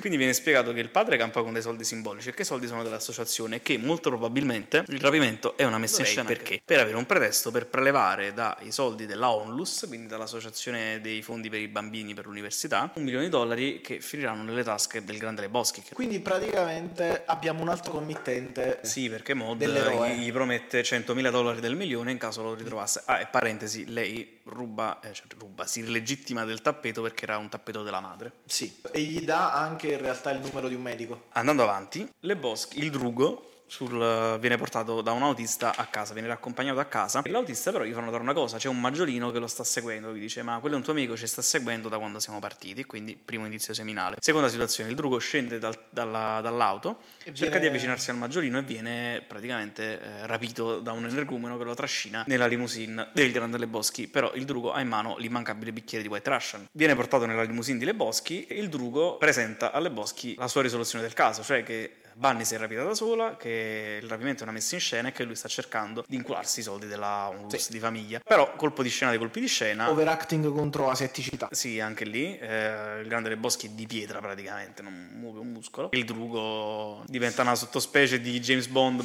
Sì, diciamo che dice cose. Si racconta il percorso mentale che ha tracciato per giungere alla conclusione, alla risoluzione della presunta risoluzione del caso. Però Brent mostra al drugo eh, una lettera che è stata consegnata quella stessa mattina. La lettera contiene Un dito del piede con smalto verde. avvolto all'interno di, di una garza, insomma, di vari strati di garza. E questo è l'elemento che porta il grande Leboschi a credere che il drugo abbia rubato i soldi e basta. E quindi il povero drugo adesso deve un milione di dollari al grande Leboschi. In alternativa, eh, dirà ai rapitori che lui non c'entra niente, che i soldi sono stati rubati da quelli che erano stati commissionati per riconsegnare il riscatto e che quindi verrà ucciso sostanzialmente da questi benedetti rapitori. E questo indirizza il film in una strada completamente diversa, perché adesso abbiamo un elemento che ci suggerisce che in realtà la teoria del finto rapimento, insomma dell'autorapimento, sia fallace sostanzialmente. Il dito è un elemento eloquente.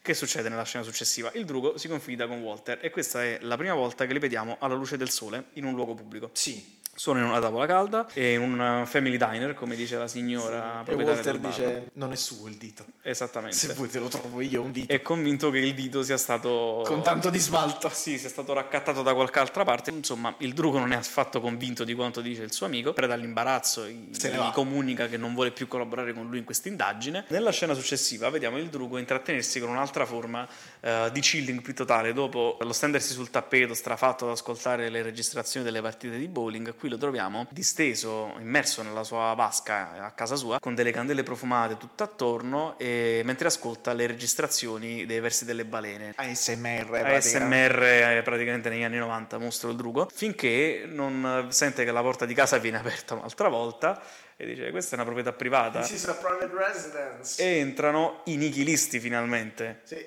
lo riconosciamo tra l'altro. eh, vabbè riconosciamo il riconosciamo quello tizio che era in piscina. esatto nella piscina di Banni le Boschi inizio film che ha con sé una lontra al guinzaglio sgancia il guinzaglio della lontra lo lancia nella vasca del drugo e la lontra inizia a dimenarsi forse a mordicchiarlo e il drugo inizia a urlare eh, con versi femminili diciamo terrore, sì sì in preda al terrore poi ehm, il nichilista poi minaccia, dice la prossima volta verremo qui e will cut off your Johnson, ti taglieremo il Johnson il cazzo. Dopo la minaccia will cut off your Johnson, il nostro eroe, il nichilista, afferma we are nihilist, we believe in nothing. Dopo l'arrivo dei nichilisti, che succede? Il drugo riceve una telefonata, è stata trovata la macchina, va a ritirarla, ci sono le cassette dei Credence, ma non c'è la valigetta. E quindi il drugo va via ascoltando le sue cassette dei Credence e fumando una canna. Naturalmente. Però questa volta gli cade. Gli cade la quindi- canna sul pantalone, si brucia, inizia a urlare e va a sbattere contro un, ca- un cassonetto. Sì, questa scena è importante perché? Perché si accorge che nella fessura fra i, diciamo, del, del sedile della macchina c'è un foglio di carta. Sì.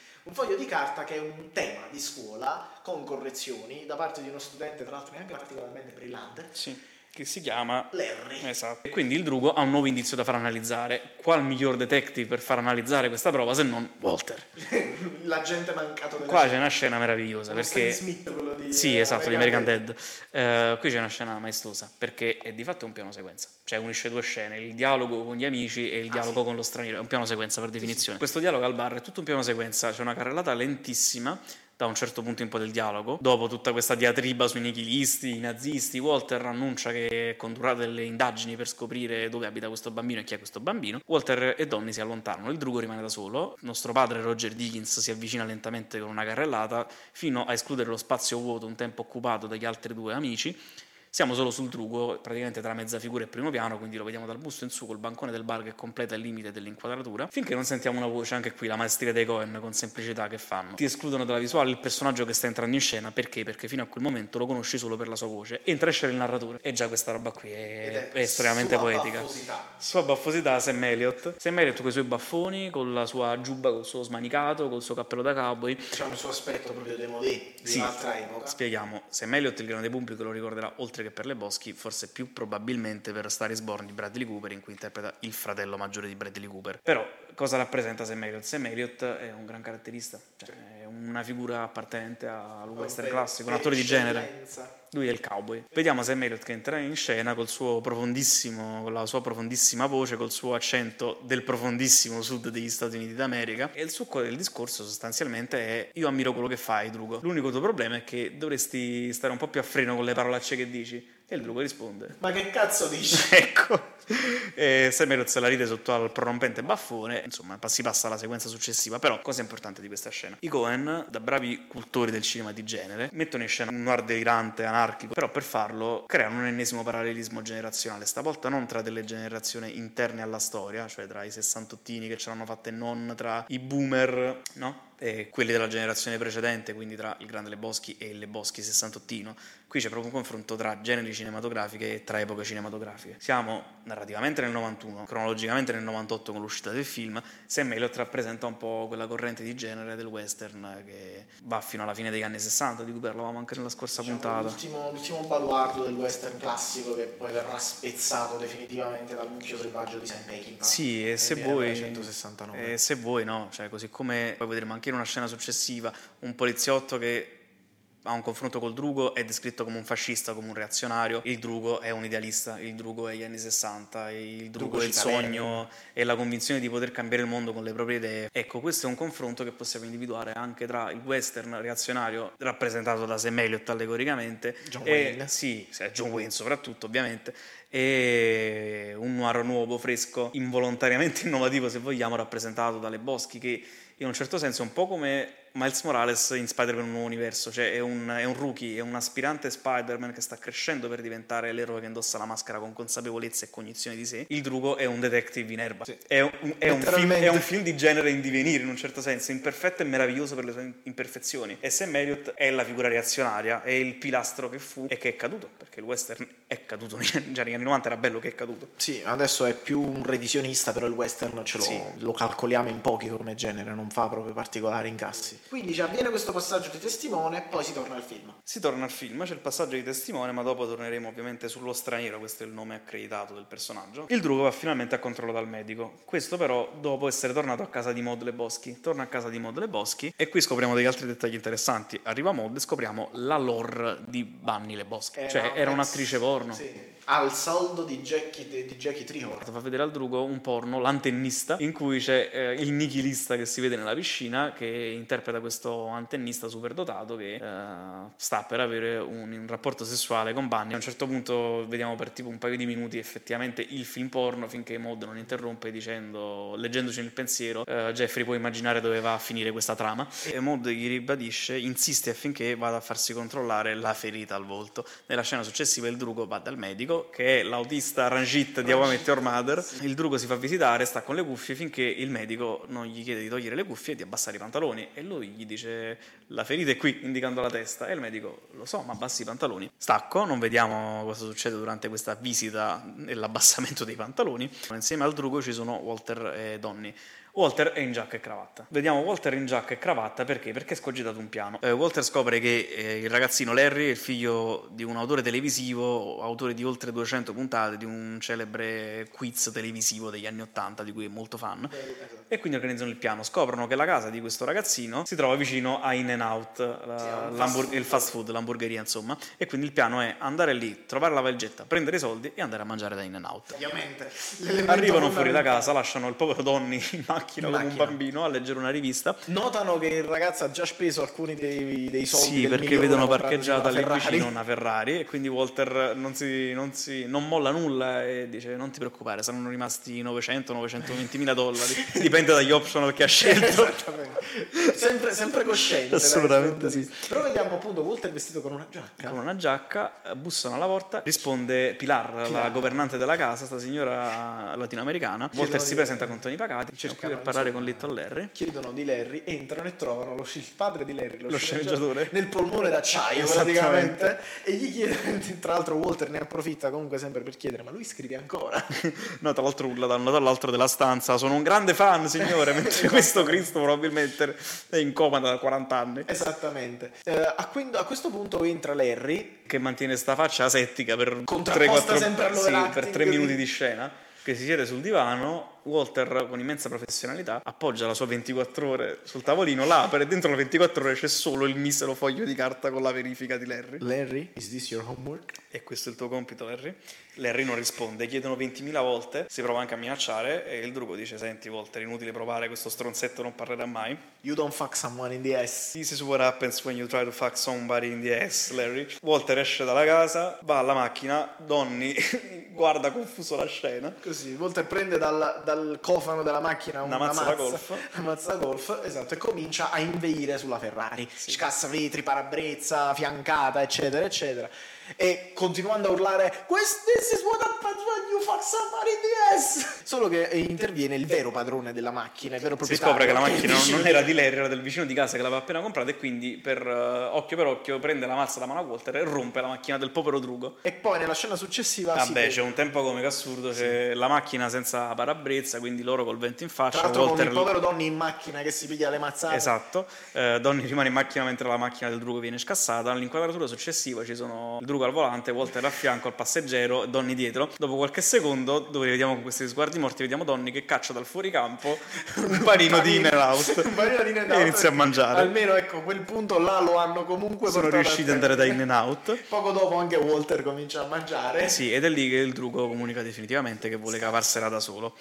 Ora siamo alle battute finali. Che succede? Eh, il Drugo inizia a barricarsi in casa per paura di essere ammazzato e appoggia una sedia contro la porta di casa, però dal lato sbagliato. Quindi chi arriva da fuori tira la porta, la sedia cade e entra in casa. Come E- fa ridere con una sedia. Esattamente, e quindi il drugo viene, viene scortato presso la villa di Jackie Tricorn che vuole riceverlo per un colloquio. E qui altri colpi di scena. Il drugo arriva a questa villa incredibile a, a Malibu. eh, Jackie Tricorn lo aspetta in un salotto all'interno, in un lounge, diciamo, all'interno della sua Il villa. Drugo dice questa sì che è una casa. Esattamente, il drugo ovviamente si addolcisce la serata col solito white Russian. È l'unico white Russian che non si fa. Sono Ok, gli unici due si fa preparare il White Russian e nel dialogo con Jackie Tricorn, Jackie Tricorn sostanzialmente gli dice se sai dove sono i soldi, dimmelo, ti lascio 100.000 dollari di questo milione. Vabbè, comunica a Jackie Tricorn che i soldi ce li ha questo ragazzino, questo Little Larry, e al che eh, Jackie Tricorn offre al drugo un refill del White Russian, glielo droga sostanzialmente. Pian piano inizia a sbiascicare finché non inizia un vero e proprio trip, che è il Kafka Break. Il Kafka Break è una caratteristica di scrittura dei fratelli Coen. Loro dicono se a pagina 70 di uno script non c'è un Kafka Break, ce lo mettiamo a forza. Il Kafka Break è un momento estemporaneo nella narrazione in cui si può fare come cazzo si vuole, è un momento fine a se stesso che non ha continuità narrativa e che serve, che funge praticamente da intermezzo tra un blocco narrativo e un altro. Questa parte qui è un po' musical, è un po' surrealista, è un po' delirante, è un po' banalmente bizzarra, è iperparedistica, psichedelica ovviamente. Come inizia col drugo vestito da antennista come nel porno di Banni De Boschi, Che si presenta davanti. che si presenta alla cassa di una, di una um, sala da bowling a ritirare le scarpe per giocare a bowling e le Questo- scarpe questo, di sì, questo mobile enorme. questo mobile enorme che sembra più un Altissimo. palazzo le scarpe che le consegna Saddam Hussein Eh sì. per chiudere il cerchio rispetto a H.W. Bush che Sì, si vede esatto. all'inizio film In tutto questo, tra l'altro, con la musica di Kenny Rogers in sottofondo che fa da, Da accompagnamento. da accompagnamento, in realtà è la scena proprio della c'è la componente musical che si costruisce su Kenny Rogers.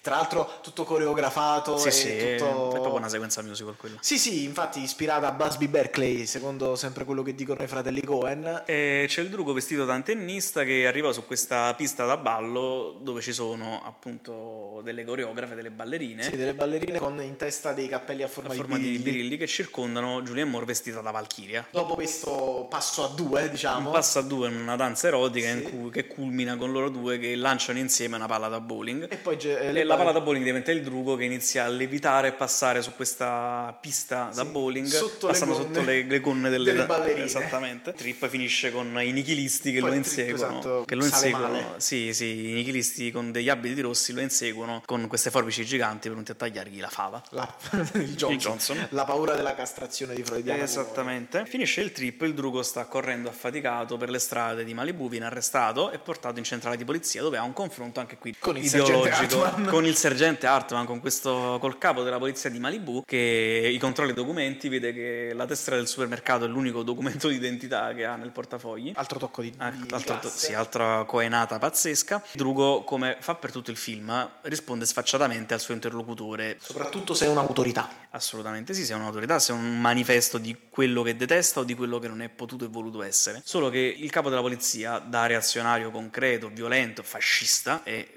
che ne avrà manganellati tanti di sessantottini all'epoca, lo prende a calci, lo butta giù dalla sedia, lo prende a calci, gli dice stai stia via dalla mia comunità marittima, dalla mia comunità balneare, non si faccia più vivo qui a Malibu. Con un'inquadratura proprio stile... Alla sergente Hartman proprio, sì, sì. Scagionato dalla centrale di polizia, il drugo prende un taxi per tornare a Los Angeles. Nel taxi però l'autista, sta- il conducente sta sentendo gli Eagles e il I drugo, gli, e il drugo gli, gli dice Listen man, I had a bad day and I hate the fucking Eagles. Ho avuto una pessima giornata e odio gli Eagles. Il tassista non la prende bene, lo caccia. Sì, sì, lo caccia Lo fa scendere taxi. dalla macchina. Non pe- nel mentre, in questo, la narrazione, diciamo, si astrae per un attimo dal punto di vista di De Boschi perché vediamo una sportiva, una decappottabile rossa che passa sulla strada e in quella macchina c'è Bunny.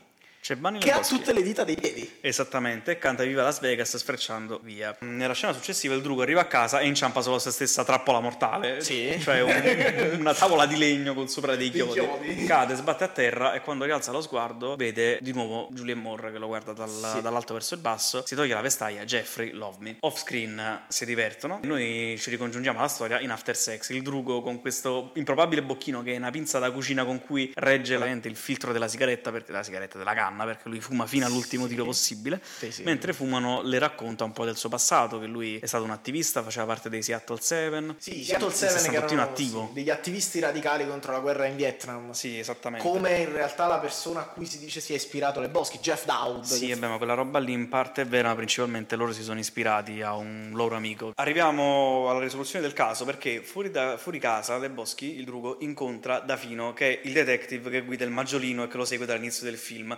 Hanno un confronto, Dafino rivela di essere un fratello detective, dice amo il modo in cui lavori, sei un doppio giochista, vai con questo, vai con quella, ti tieni questa girlfriend, questa fidanzatina, lui dice no, Questa non è la lady." mia girlfriend, lei, she's not my lady friend, she's just my friend, la sto soltanto aiutando a concepire. concepire. Eh, quindi sì.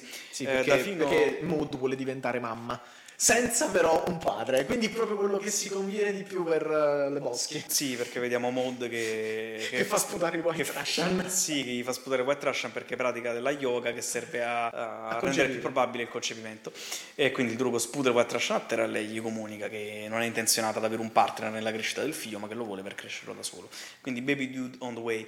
Eh, Dafino comunica al drugo però che conducendo le sue indagini, ehm, diciamo su commissione della famiglia di Banni Le Boschi, Sì, della famiglia da la famiglia sinubile di Banni Le Boschi che è scappata di casa e va in giro con queste foto di casa per farle venire la nostalgia nel caso in cui la ritrovasse. Sì, questa, E- vediamo questa, tra l'altro questa casa sperduta nel deserto. Sì, e qui il drugo ha gli ultimi indizi che gli mancano per risolvere il mistero, perché poi in una scena estemporanea in cui scopriamo una cosa che i personaggi non sanno, vediamo i nichilisti a una tavola calda che, che ordinano pancake ai mirtilli, mentre una di loro, la ragazza di uno dei nichilisti, Ha un piede fasciato. sì, lo vediamo con una lenta zoomata, vediamo che ha il piede fasciato e che le manca il quinto dito del piede con lo smalto verde. E quindi capiamo che effettivamente il rapimento è una messa in scena i nichilisti fingono di avere Banni dei Boschi fin dall'inizio. Il drugo chiama Walter Chiama perché Walter. è tempo di andare a scovare il lupo nella sua tana. Solo Chiama che è Walter- sabato. Eh, e quindi chiama Walter non risponde al telefono quindi c'è la segreteria inizia a ripetere Walter rispondi so che sei lì è una questione di vita o di morte. Walter risponde gli viene spiegata la situazione lui dice sì tu dobbiamo aspettare domani è sabato non mi muovo non prendo la macchina salvo per questioni di vita o di morte. Insomma nonostante gliela faccia come una questione di vita o di morte, il drugo risolve tutto con astuzia dicendogli: Senti, se non vieni entro 5 minuti, io non mi presento alla partita di bowling.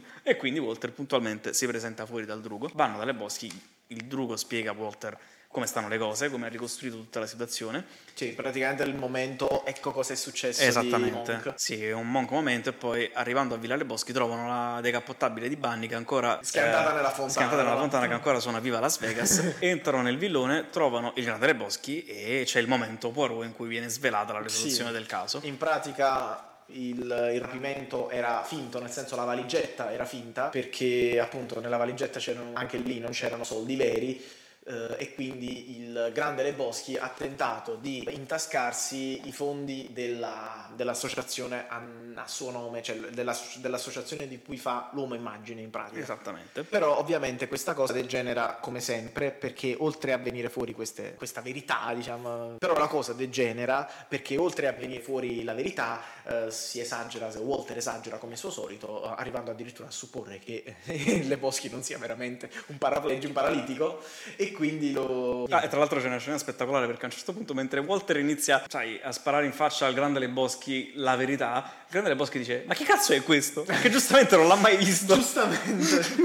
e, e quindi, pre- quindi lui sorprende, solleva il grande Le Boschi dalla sua, post- dalla sua sedia a rotelle e lo butta per terra, ehm, ovviamente sempre in maniera esagerata perché purtroppo è paraplegico per davvero. Eh sì. E quindi il drugo sconvolto dice: Aiutami a rimetterlo sulla sedia. Così, giusto sempre per dare il, suo, per dare il tocco alla Cohen per far finire una scena. Tornando a dello noi, tornando a noi, Preepilogo. Il preepilogo, siamo di nuovo alla sala da bowling. I nostri tre eroi escono dalla, sta- dalla sala da bowling. Non Donny prima, non fa però, che Donny, nell'ultimo tiro della sua avventura, non fa strike. Resta un birillo in piedi. Adesso siamo fuori dalla sala da bowling e ci sono i nichilisti che danno fuoco alla macchina del drugo che finalmente. La Ford Torino se ne va. eh, se ne va finalmente Cioè, dopo realtà, aver fatto praticamente il Vietnam.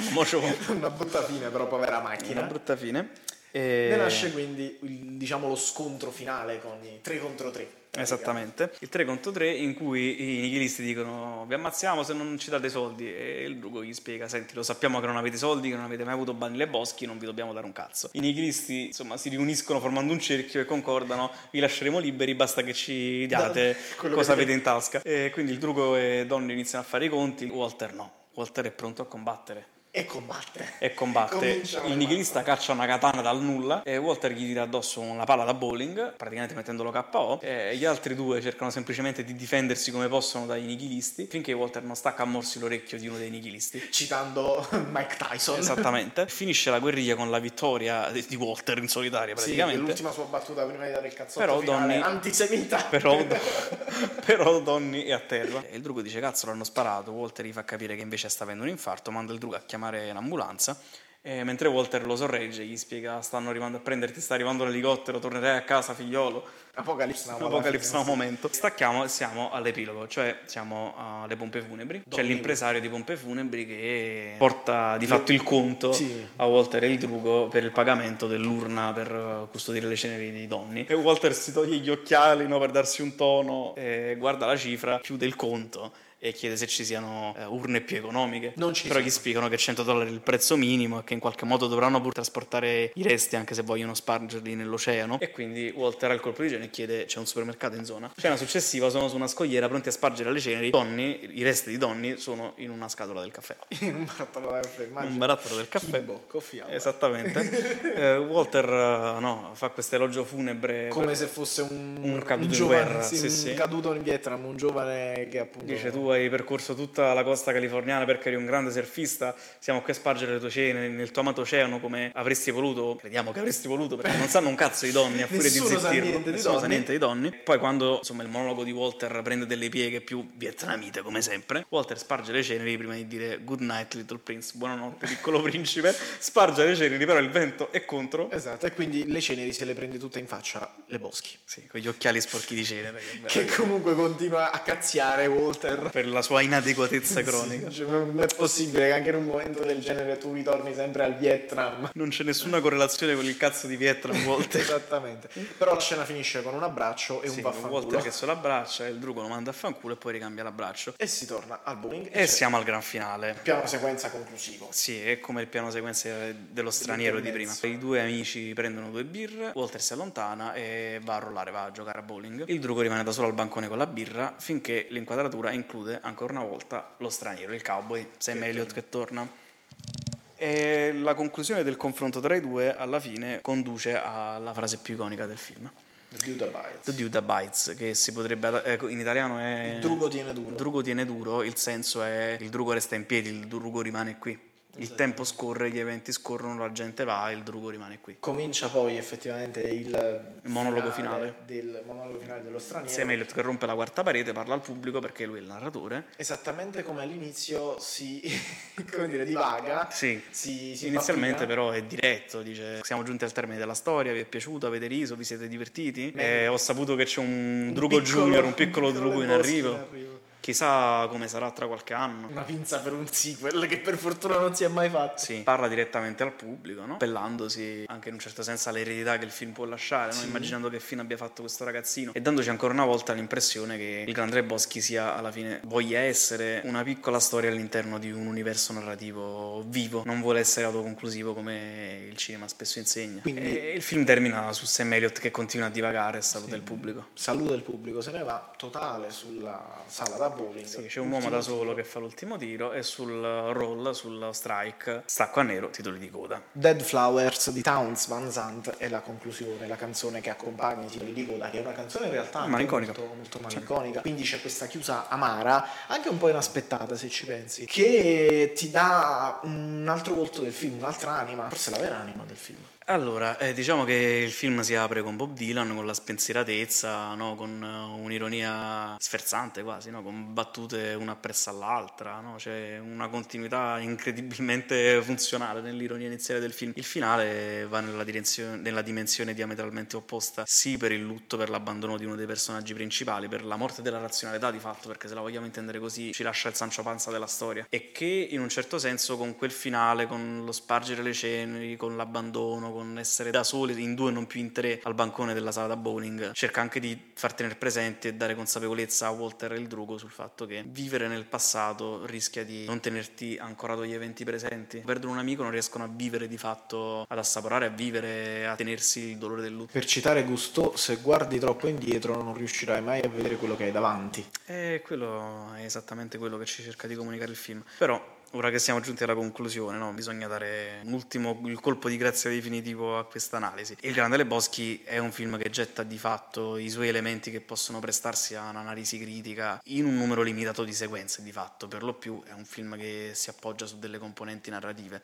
e come abbiamo già detto in apertura, un film che ha una costruzione allegorica. Il Grande Boschi è un film che va compreso con più visioni. Il Grande Boschi è un film che al primo tentativo non ti arriverà mai, perché stai lì a guardarne la superficie, difficilmente scenderai in profondità profondità perché il film vuole tenerti in superficie. Sei tu a dover volere di più, con più visioni, cervellandoti a cercare il motivo per cui questo film rimane, perché questo film parla a così tanta gente rispetto a tutta la filmografia dei fratelli Coen. A livello empatico può non arrivare, ci sta soggettivamente. Le Boschi arriva per un motivo molto semplice, cioè le chiavi di lettura sul film possono essere due. La prima è quella più improntata sul confronto generazionale, su un 68 che non c'è più e che continua a vivere soltanto nelle false speranze, nelle illusioni, nella malinconia dei protagonisti. L'altra chiave di lettura che è quella che mi capita soltanto poche volte guardando questo film e mi è capitato guardandolo in sala settimana scorsa, è quella che ti porta a vedere il Grande Le Boschi, in particolare il Drugo come personaggio, nelle sue eccezioni drammatiche. Lui che si specchia e che immagina di essere l'uomo dell'anno, si vede come uomo dell'anno del Time. Lui che non riesce ad avere una stabilità, che non riesce concretamente anche a 50 anni nel suo vivere di illusioni a rendere il suo ideale, il suo sogno, la sua gioventù, la sua spensieratezza, la sua onestà emotiva, spirituale, intellettuale come il motore che possa far ripartire il mondo, quando non è neanche il motore che può portare avanti il suo di mondo personale, la propria esistenza, la propria vita di uomo, di essere umano, di anima, di spirito, di cittadino. La negatività che può arrivare dal Grande Le Boschi come opera e dalle Boschi, dal Drugo come personaggio è esattamente quella. Guardarlo e rispecchiandosi nel Drugo, vedere il proprio fallimento in un certo senso.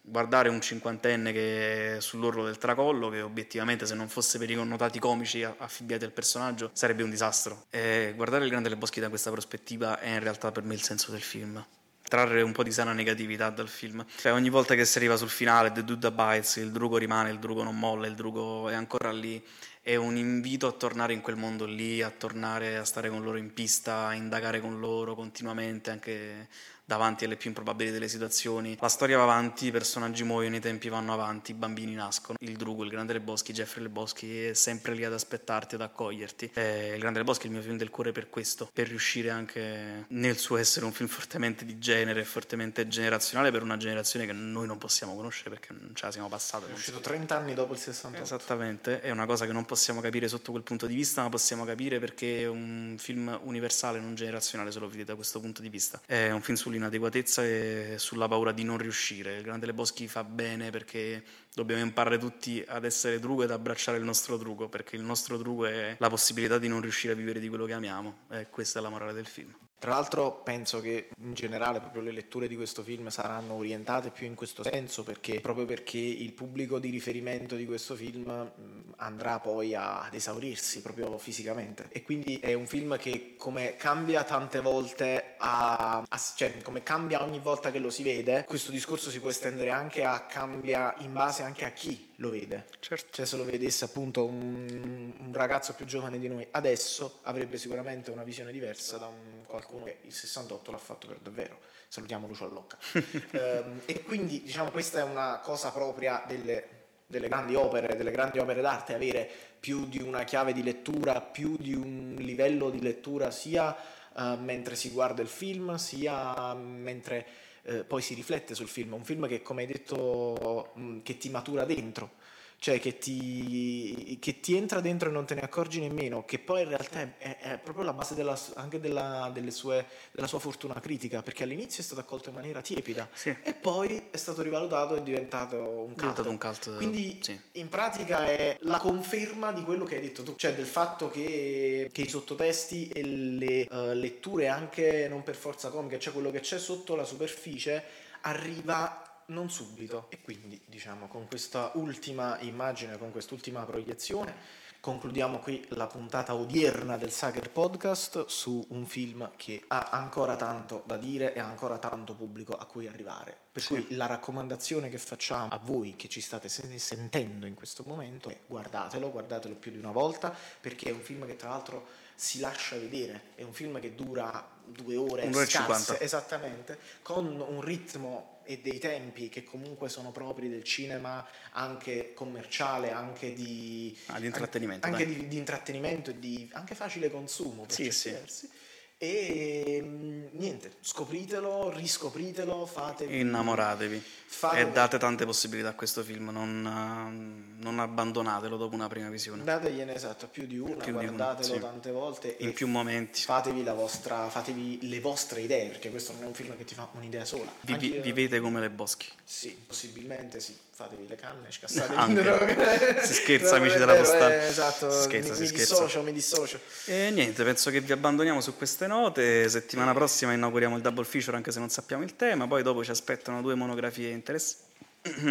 ci aspettano due monografie interessanti: Alfonso Cuaron e Giulia Ducorno, una quarantenne e un sessantenne, due mostri per motivi diversi Sì. e con esperienze diverse. E quindi ci sentiremo insomma su queste frequenze con questi tentativi di monografie. E niente, penso ci sia poco da aggiungere. Adesso ci sarà la sigla di chiusura a tema Le Boschi per voi. E niente, mi sono un po' commosso con tutta questa parentesi. Oh, che bellezza. Sager Podcast quindi di oggi finisce qui. Noi vi salutiamo ancora e vi auguriamo una buona serata. E come direbbe il massimo poeta del nostro tempo, Hakuna Matata a tutti.